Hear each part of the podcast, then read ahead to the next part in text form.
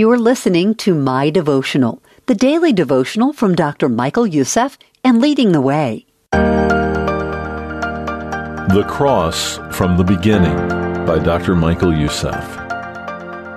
When most people think about the cross of Jesus, they think about the New Testament. They think about Calvary and Pilate and Roman soldiers. But the cross did not simply spring up in the middle of redemption's story as though it were an afterthought in the mind of God.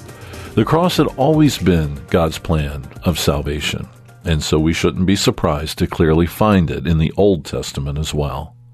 The cross was God's answer to humanity's sin and rebellion when Adam and Eve fell.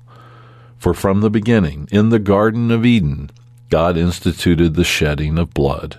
An innocent animal was slain in order to cover our first parents' sin. You can read that in Genesis 3:21. The Lord wanted them to know that their sin was costly, which is why from Abraham to Moses to the time of Jesus' earthly ministry, animal sacrifices were offered continuously.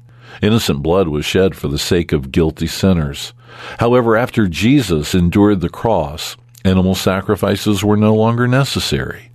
Atonement for sin, which was never achievable through the blood of animals nor the efforts of man, was finally and eternally settled by the blood of the divine Son of God.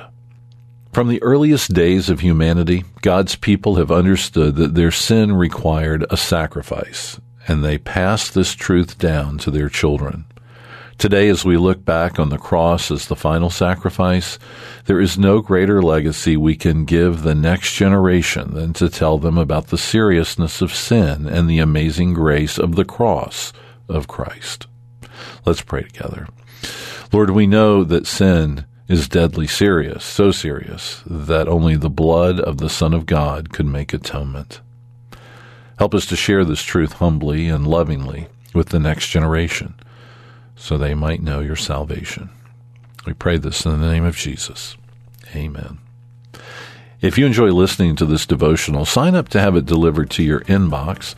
You can receive your My Devotional email each morning and take a deep dive into the teaching. You can forward it to family and friends or find other related resources to daily grow in your walk with Christ. Visit ltw.org slash devotional and sign up there today. If today's devotional encouraged you, we'd love to hear about it. Leave a review and share this episode with a friend who needs to hear it. My Devotional is a ministry of leading the way with Dr. Michael Youssef. To learn more, visit ltw.org today.